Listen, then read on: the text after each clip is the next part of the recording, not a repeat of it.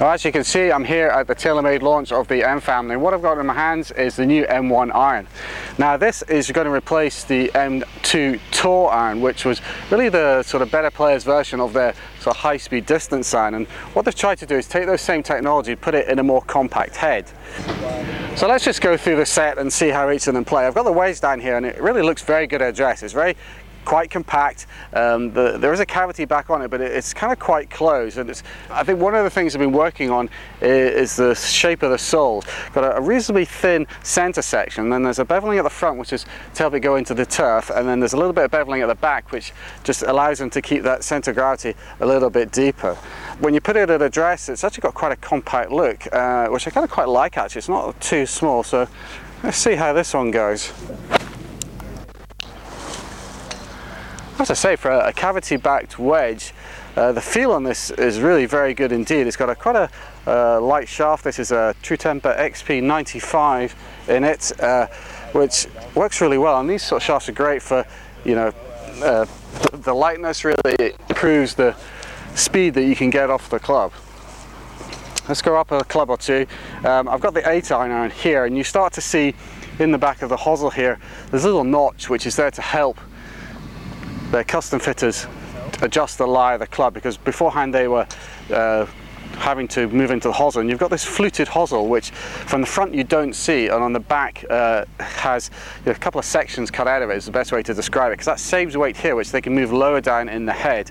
Now in the M2 iron, uh, both the new one and the previous one, that fluted hosel was all the way around but the better players apparently just for looks uh, they keep it so you can't actually see it at address which I think is pretty good. There's also got uh, the face slots have come back in. Now these were on the RSI irons uh, and they couldn't put them into the M2 they said at the time but now the processors have moved on a little bit and now are able to put these back in. Now the face slots have two purposes.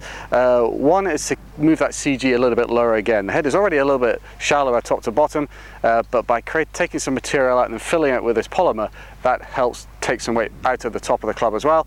And secondly, they increase the ball speed on off-center hits. So if you're hitting closer to the edges of it, you don't have so much drop off in ball speed, and that should hopefully make the things go further. So let's see if that is true. Again, a reasonably sort of uh, mid-compact look.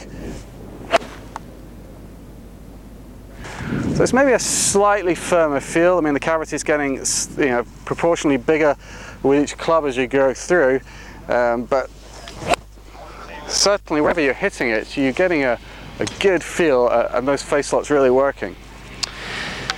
So now, joining the face slots, when you move up to 7 iron and upwards, you also have your TaylorMade speed pocket on the bottom. And again, this is something they've refined yet again uh, to really give you that extra ball speed on those low center strikes. So you're going to have face slots, you're going to have speed pockets, and everything is there to increase ball speed, both whether you're hitting low on the face or whether you're hitting either side of it, and hopefully you're going to hit it from the middle as well. Let's see how this one goes. Now I've got everything in there, and maybe in the past these irons have changed a little in feel as you go through uh, the different levels but actually um, this is all feeling uh, pretty consistent and what they've also done with the irons from the 7 upwards as well is start to put 15 grams of tungsten in the toe and that is there to again get that weight low and down to help with the launch and help with the ball speed and also it will help with the MOI of the club to keep it a little more stable so again you're not losing any stability uh, by not having the weight there.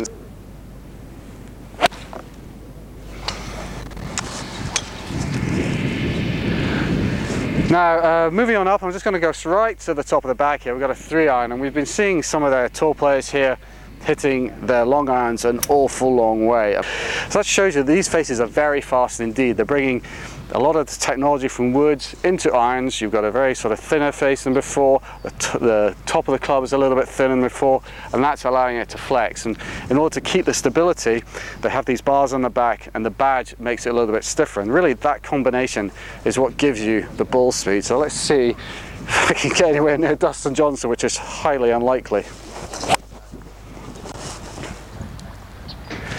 Certainly the trajectory for an M1 iron, for a player's iron, think is very good indeed. And you're really sort of packing in all these distant technologies into a head which looks really good, it's nice and compact. I'd say if you're a single figure handicapper, then these were probably the irons you would choose.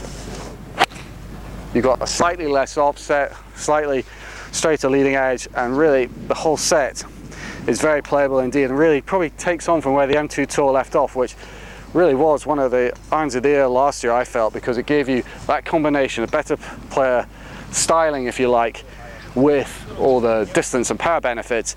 But I think now in the M1, they've actually put it in that sort of satin chrome finish that's going to appeal a lot more to better players. Well, that's all from me today on the M1 irons. Uh, please let me know what you think. Just leave some comments below. And for more reviews, just check out the Golfalot website.